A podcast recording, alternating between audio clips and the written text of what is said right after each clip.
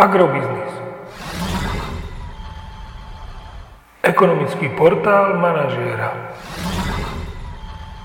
Prognóza cien agrokomodít pre 41. týždeň. Očakávané ceny plodín na burze Matif na konci 41.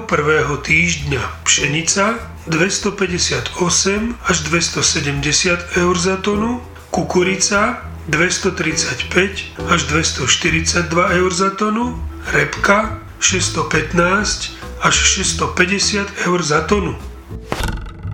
Korekcia odbytových cien jatočných ošípaných na rozhodujúcich európskych trhoch môže mať vplyv aj na náš trh. Ceny na Slovensku by mohli teda klesnúť do pásma 1,28 až 1,33 eur za kilogram jatočnej hmotnosti.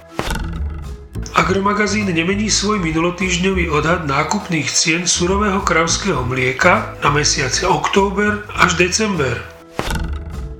Ak sa cena ropy nedostane pod úroveň 80 dolárov za barel, ceny nafty i benzínu by mohli v najbližších desiatich dňoch stúpnuť o ďalšie 3 eurocenty za liter.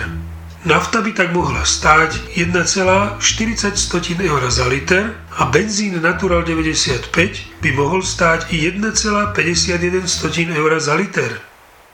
Podrobnejšie informácie nájdete v aktuálnej prognóze na portáli Agrobiznis.